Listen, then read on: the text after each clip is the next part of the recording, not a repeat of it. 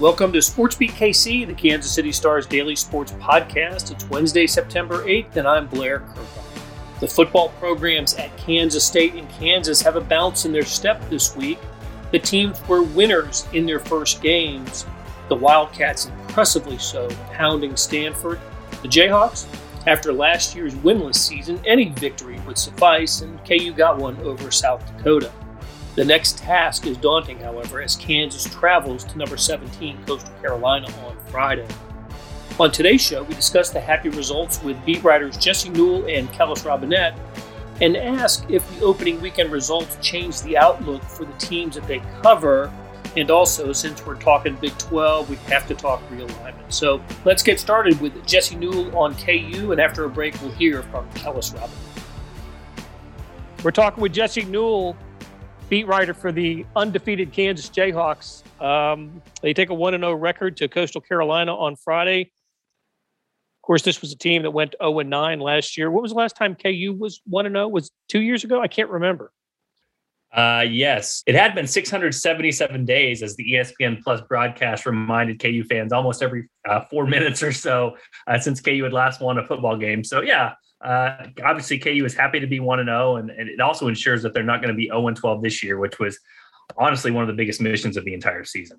Yeah, no, that's and look, they they needed a fourth and 10 conversion with about three and a half minutes to go to assure that. I, w- I want to talk about that play in just a second, but let me let me also ask you uh, just about the setting in general where fans came on the on the field after the victory.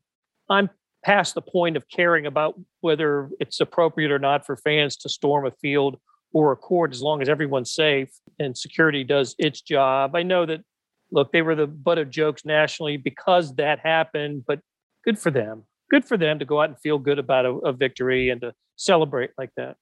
Yeah, I mean, I think you go back to what we just talked about 677 days since a football victory for Kansas. And so you take the moments that you can get them and go with it. And I got to be honest, Blair, it was a really good student crowd. Uh, I wasn't sure what to expect in that game. The weather was kind of up and down, whether it was going to rain or not. It's Labor Day weekend, so you know some students go home, but it was a really good student crowd. Uh, I know that Lance Leipold after the game talked about how pleased he was and sort of how he had been a long time since he'd been in a game like that. And you have to think about him too uh, and these sort of new experiences through his eyes because you know he coached Wisconsin Whitewater for a long time and won national titles with them, but it's not like they're going to pack a fifty thousand seat stadium um, there. And Buffalo, same way. I mean, they had success there, but in your best games, you're going to draw you know in the tens of thousands of fans. So for them to have twenty six thousand to have a student body that was into the game, stayed to the end, which has been a problem for KU in the past. I mean, uh, yeah, absolutely. And you're right with the safety thing. I mean, I think that's most important and when those fans stream on the field, when those students stream on the field, it's mostly just happy. You know, those they just want to find somebody to take a selfie with and cheer on and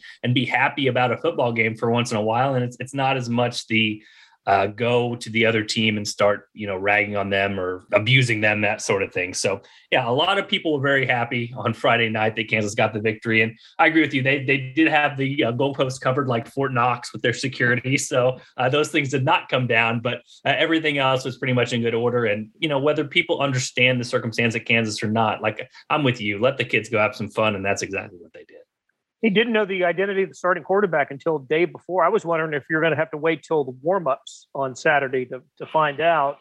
But Jason Bean got the call. Is that who you suspected would be the starter?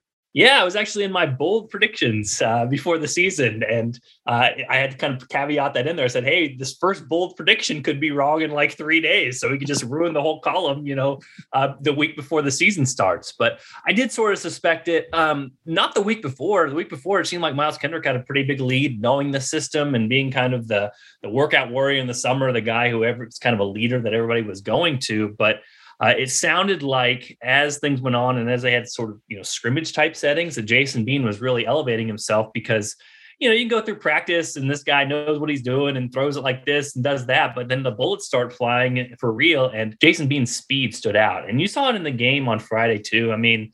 the guy's fast. You know, if, if they have a play that's breaking down or something that doesn't go right, sometimes you're just going to have to scramble, take off, and run. And that's really the strength that Jason Bean has is, you know, his arm is okay at times. He struggled with accuracy throughout part of the game, but it gives KU something they can play to with that quarterback run game and gives defenses something they always have to be wary of, even if you're doing some very good things in coverage and with the rest of your defense. So um, Jason Bean's game was you know, it was fine. It was KU's offense struggled overall. A lot of that was the run blocking and the offensive line and the tight ends and the running backs, all the things you want to put together with that. But, you know, for a first game, um, listen, KU's had a lot of times in past years where they haven't had a Big 12 level quarterback. It's been very, very evident. And Jason Bean, for flashes, looked the part of a Big 12 quarterback. Now, will he get more comfortable with time? Probably.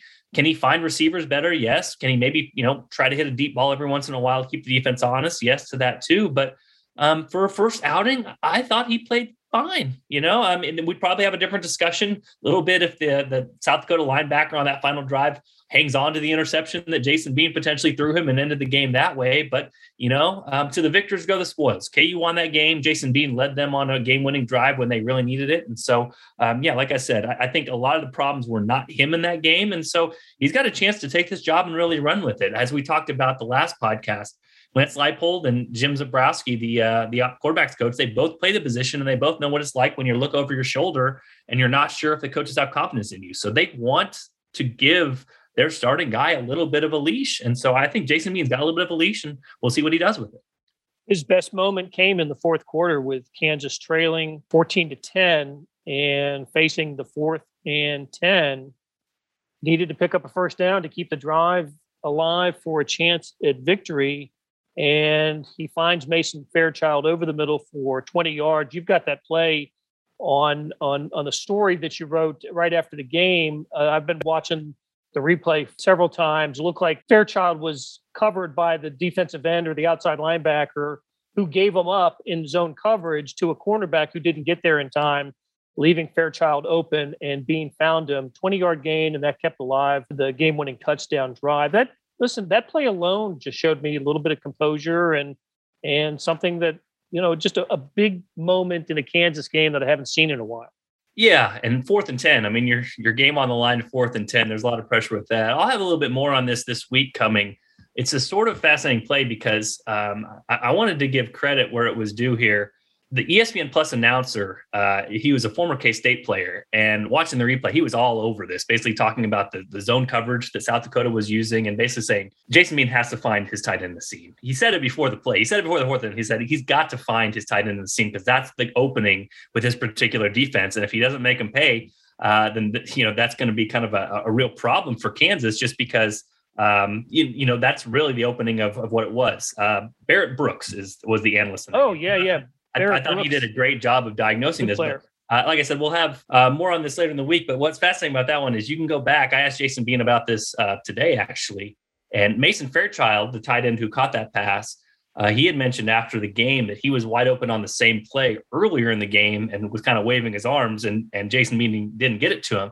I asked Jason Bean about it, and he said, Yeah, that was the only sack of the game where he didn't trust his linemen, didn't trust his blockers in front of him and it was a third and eight earlier then, and it was KU's only sack of the game. So it's funny. You go back to the ESPN Plus broadcast, and Jason Bean comes to the sideline for the punt, and Zebrowski, Zebrowski is just in his ears, quarterback's coach, just basically saying da da da da da da da da da. Uh, basically saying, "Hey, your tight end was wide open. You got to throw it to him." Something else interesting about that as well, if you look really closely, Velton Gardner, who's KU's smaller running back, picked up a blitz. He kind of went low on the guy, yep. got a piece of him, um, but then the guy got the sack anyway. KU switched out on the last play, had Torry Locklin, a bigger guy. He used to be a quarterback, but a little bit bigger body. He got the block that needed for that fourth and 10 play. So uh, as you mentioned, it's it's learning from mistake. It's knowing what's going to be there. It's it's synthesizing things, and then it's coming through on a really big play for Kansas when they needed it the most. So I think that shows some growth from Jason Bean, and we'll see moving forward for Kansas passing game if they get some of those things figured out earlier, so that they're not in the fourth and ten scenario for the game late as they were against South Dakota another big moment on that drive was the targeting call on on South Dakota. What did you see, and how, how did you see it? Yeah, well, and this is exactly what Jason Bean brings to you too. Um, this is a third and nine, I believe it was play. Nothing's working. He scrambles out of the pocket. He calls to one of his teammates to throw a block, and it basically was the definition of targeting. You know what I mean? Uh, it was a defender launched forward with his helmet against a quarterback who slid feet first, albeit very late in the process. But um, by the letter of the law, it's exactly what the call is and what they're trying to avoid is getting these helmet to helmet, really brutal sort of blows. But uh, as I said before, I think this is sort of um, the added X factor that Jason Bean gives you. If you have a non-mobile quarterback there, you're probably taking a sack. You know, you're probably having to have throw it away and have to face another fourth and nine where you've got to get the first down because you're down four points. But that's an example where this isn't going to show up in the stat line for Jason Bean, other than whatever it was, a three or four yard rush. But his ability to get outside the pocket to make something happen when things are breaking down for Kansas, uh, it allowed them to get that personal foul penalty. And again, that doesn't go on his stat line, but it's something that was only possible because he was in the football game. But you know, I mean, it's unfortunate sometimes. It's not like the defender tried to do it. It's not like the defender was head hunting or something like that. It's just it's a planted game where he knows it's third and nine. He's trying to stop a guy, a mobile quarterback, pretty early in the process, trying to make sure he doesn't gain six or seven yards, trying to make sure he gains two or three. And again, Jason Bean's last moment goes feet first uh, with his slide. And because of that, a defender that's propelling himself towards you with his helmet gets you in the helmet. And, and that's that's going to be called every single time. And it's the correct call based off what the rules are. So I know there was a later game uh, in the week where there were, I think, four targeting penalties. And so things are being rethought with um, the rule and everything and, and how safety is sort of applied with this sort of rule. But um, again, by the letter of the law, that's exactly what it was. And I think Jason Bean gets some credit because he turned something uh, out of nothing in that particular play. And I think a lot of KU quarterbacks in the past wouldn't have been able to do that. KU gets the win 17 to 14 over South Dakota. Probably a good thing they weren't playing South Dakota State, which throttled Colorado State uh, this weekend. So task gets a little more difficult on Friday. How about Friday, Friday to open the season for KU? But task gets more difficult. I'm sure that when Coastal Carolina was scheduled a three game series. Uh, when this series was scheduled, two in Lawrence and, and one in Conway, South Carolina, outside of Myrtle Beach, that the Jayhawks weren't expecting to face a team that ended up, you know, that has improved their program to a point where it's in the top 25. But that's what they get. And they're a, what is it, a four touchdown underdog at, uh, at Coastal this weekend. I've actually been to their stadium and seen the stadium not very big as you might expect, uh, but that program's turned into a you know interesting power, and uh, Kansas certainly has its work cut out for it on Friday. Yeah, you mentioned a lot of things. So the the capacity of the stadium is twenty thousand. Um, they had a good crowd last week, around sixteen thousand four hundred. So about the capacity of Allen Fieldhouse.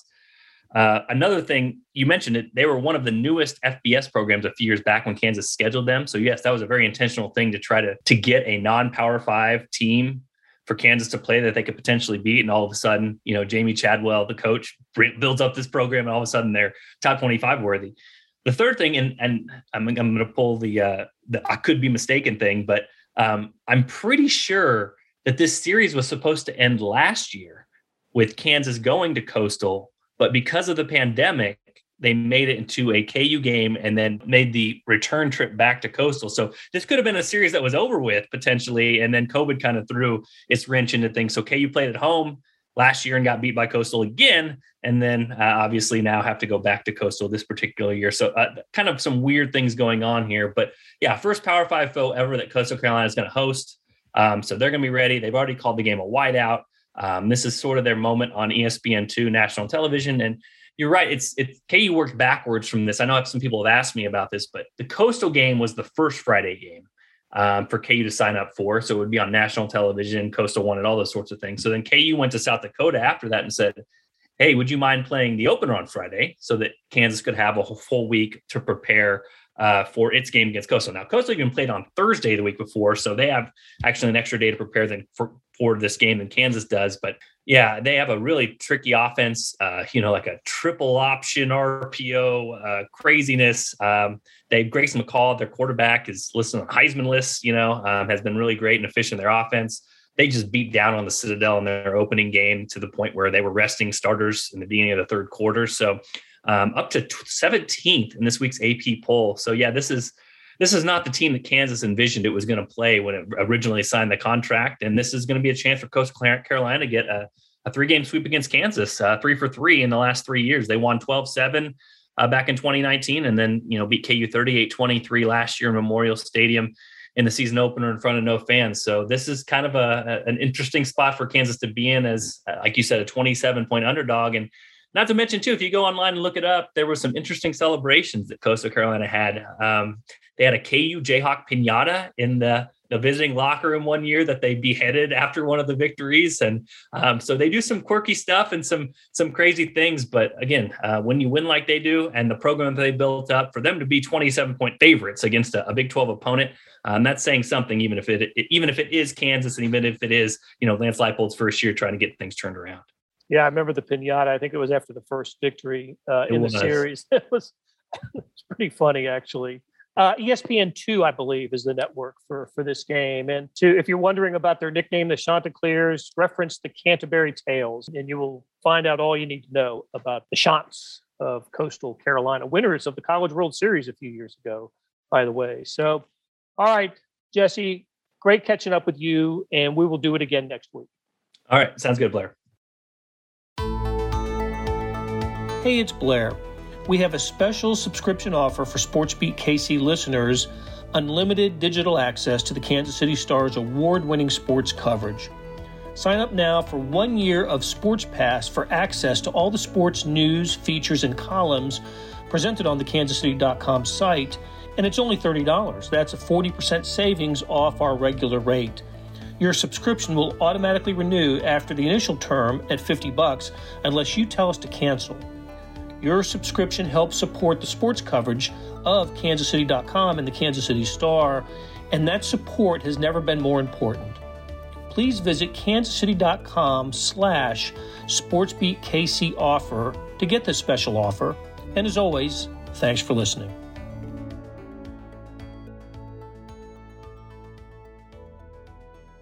Kellis Robinett joins us. The Wildcats coming off, I think, in a pretty impressive 24 to 7 victory over Stanford in uh, in Arlington, Texas. I don't know what you were expecting, Kellis. It was the line called it essentially a toss-up game, but it was that game was anything but a toss-up. I was really impressed with the Wildcats. I was too. Um, that was better than I was expecting. I thought they would win, but yeah, I thought it'd be close. I think I picked them by a touchdown. And I mean, really, it should have been more than it was 24 7, yeah. But if Skylar Thompson's a little bit sharper with his throws, that game could easily be 40 to 7. And if Stanford doesn't get a late, meaningless garbage time touchdown, it could be 40 to 0. I mean, that's how lopsided this game was. You know, the offense from Kansas State was about what I figured it would be. Uh, good running the ball, kind of up and down throwing the ball. But then on defense, you know, I was uh, not expecting that. I didn't expect him to come out with three defensive linemen. I didn't expect him to swarm the ball with three linebackers. I didn't expect him to uh, shut down a, uh, a team that likes to run the ball with with five defensive backs playing so far away from the ball. But man, they they really hit Stanford with something they were not prepared for at all with their new defensive setup. And uh, I mean, I think that's got to give you the most optimism about anything because that was that was what all the experts, including myself, that was going to be the big question mark this year was could Kansas State stop anybody? I mean, it, who knows? Maybe Stanford's just no good, and, and if everybody could stop them, but Kansas State really owned them, held them to 233 yards, 39 rushing, great performance from them. Yeah, and maybe Stanford plays the type of offense that kind of played into Kansas State's strength on defense. I listen both teams had an opportunity to scout their opponent for months, and it looks like Kansas State just took full advantage of that and understood the importance of, of making a good first impression. This was uh, Kansas State's home game. We noticed that from the way the end zones were painted you know, at the beginning. Um, K State gave up the date in Manhattan to play this game in Arlington. Boy, they called the, the crowd, what, 28, 29,000, but it sounded like it was more just because of all the Kansas State fans in attendance, and they had plenty of uh, reason to make noise. So, do you think this is the defensive effort we, we can see from Kansas State going forward? I mean, I suspect they will have success this week against Southern Illinois, but if this is what we're looking at defensively from the Wildcats, it might be time to recalibrate what we think about this team. It really might. And I agree with you. It did sound louder than 30,000 fans in there. I don't know if it's the acoustics or what, or maybe uh, K State fans loosened up their vocal cords with some liquid courage before the game. But man, they, they were loud in there. And uh, it, it felt like, you know, Bill Snyder Family Stadium South. Just focusing on the defense, I think if there's any anything that makes you think, boy, um, I need to add another win or two on to what I was expecting preseason, it, it's that. They had mentioned they were going to use some three down formations this season, but nothing nothing like that where they'd be doing 90% of a game, just rotating in and out, just totally overwhelming an opponent. I mean, they legitimately looked fast. They looked faster than last year. They tackled better than last year. I don't want to totally overreact because I, I do think they caught Stanford completely off guard. Stanford had two brand new quarterbacks, and neither one of them looked good at all. Guys were running open against this defense. Nobody could just hit them. It was not like they were the, the 85 Bears. They're a heck of a lot better than the 2020 K State Wildcats, but they're not the 85 Bears. You know, I want to wait and see a little bit before I overreact too wildly. But I'm over to overreact a little bit. I, have had them pegged as a seven and five team. I think if this is the defense they're going to bring every week, even if they can come close to what they had, you could maybe think eight, shoot, maybe even nine if things break right. Well, speaking of catching Stanford off guard, the Deuce Vaughn touchdown run on third and 13, that Yes, that looked like the parting of the sea. I, he, what a blown defense that was. To uh, look at third and thirteen, you're expecting Skylar Thompson to drop back and fling it, and credit Kansas State for a great play call there. But man, 59 yards up the gut on third and 13 to the end zone. Some bad defense, too. Uh, yeah. Um, and the funny thing about that was Chris Klieman said when he heard the call come over the, uh, you know, his speakers there, middle handoff to running back on third and 13, he said his first thought was, okay, this, this could be a touchdown. Which to me just that just, you know, sounds crazy. You're handing the ball off to a guy on third and 13 and not only even bouncing the outside, run it up the gut. But yeah, they saw something. They knew exactly you know, time and situation. They wanted to run that play at some point during the game on a third and long, and they thought it would work. And boy, did it ever. The hole that the offensive line opened up, line of scrimmage, I mean, was unlike anything I'd really seen. You could drive a truck through that. One safety to beat.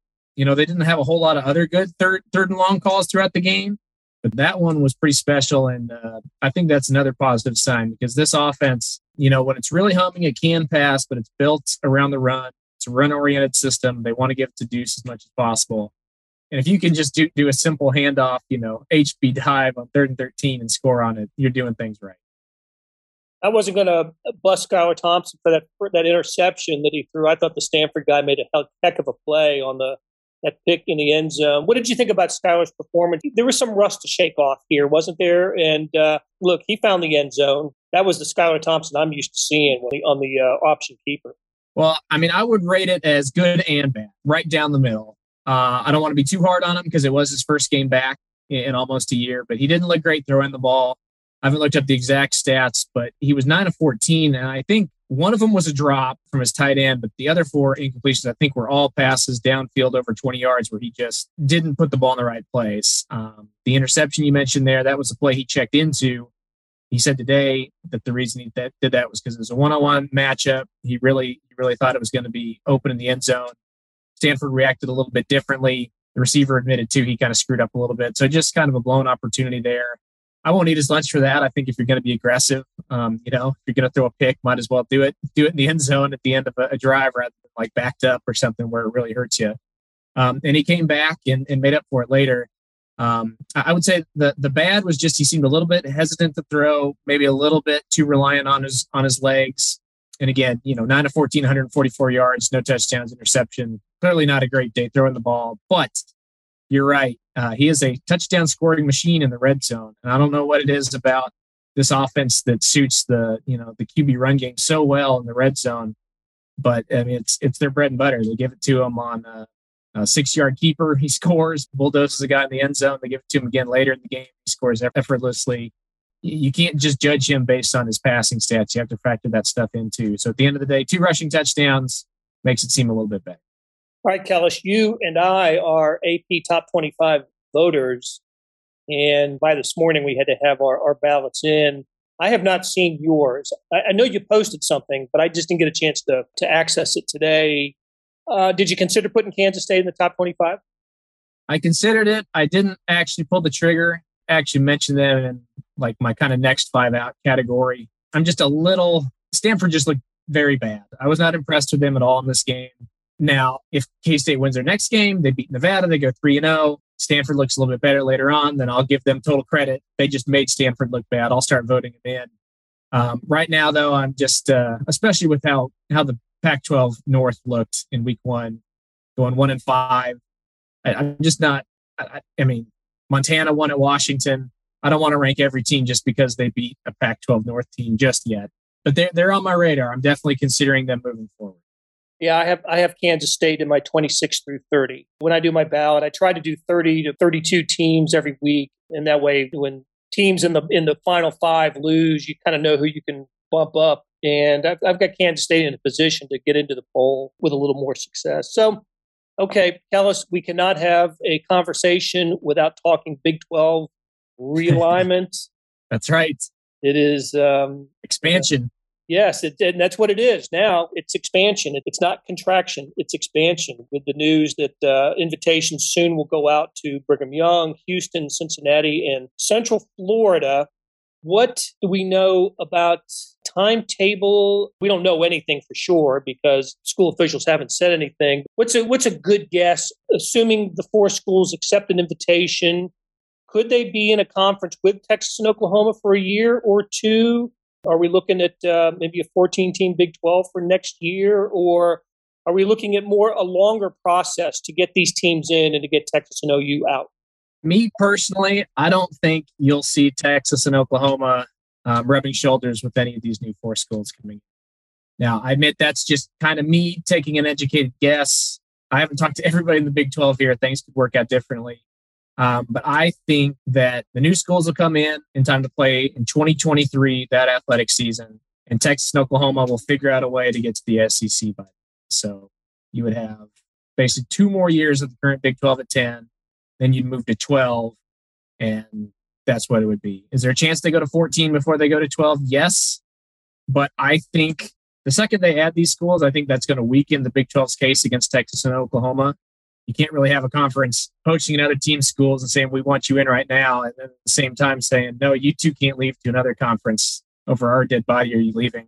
I think that will be enough to broker an agreement some kind of out of court settlement here. They'll still have to pay a lot of money. They'll leave. I think that's what what happens the only way it wouldn't is just if Texas and Oklahoma say, you know what, um, there's there's no big advantage in us us rushing. We don't want to pay hundred million dollars each right now. We'll just stick it out and, and do this and save a little bit of cash. If that happens, then yes, I could see 14 teams. But I think it's more likely we, we just uh, see two teams leave and four teams come in. How about 14 teams without Texas and Oklahoma eventually? Eventually, I mean, maybe the problem there is just once you start getting into that territory, is there enough pie in each slice to make everybody happy, right? Yep. I think 12 is a good solid number because they're already going to be taking less money than they were previously. You're looking at maybe going from what do we think? $40 million revenue per year from the conference down to maybe 25, something in that category. I think they would take 25 in a heart.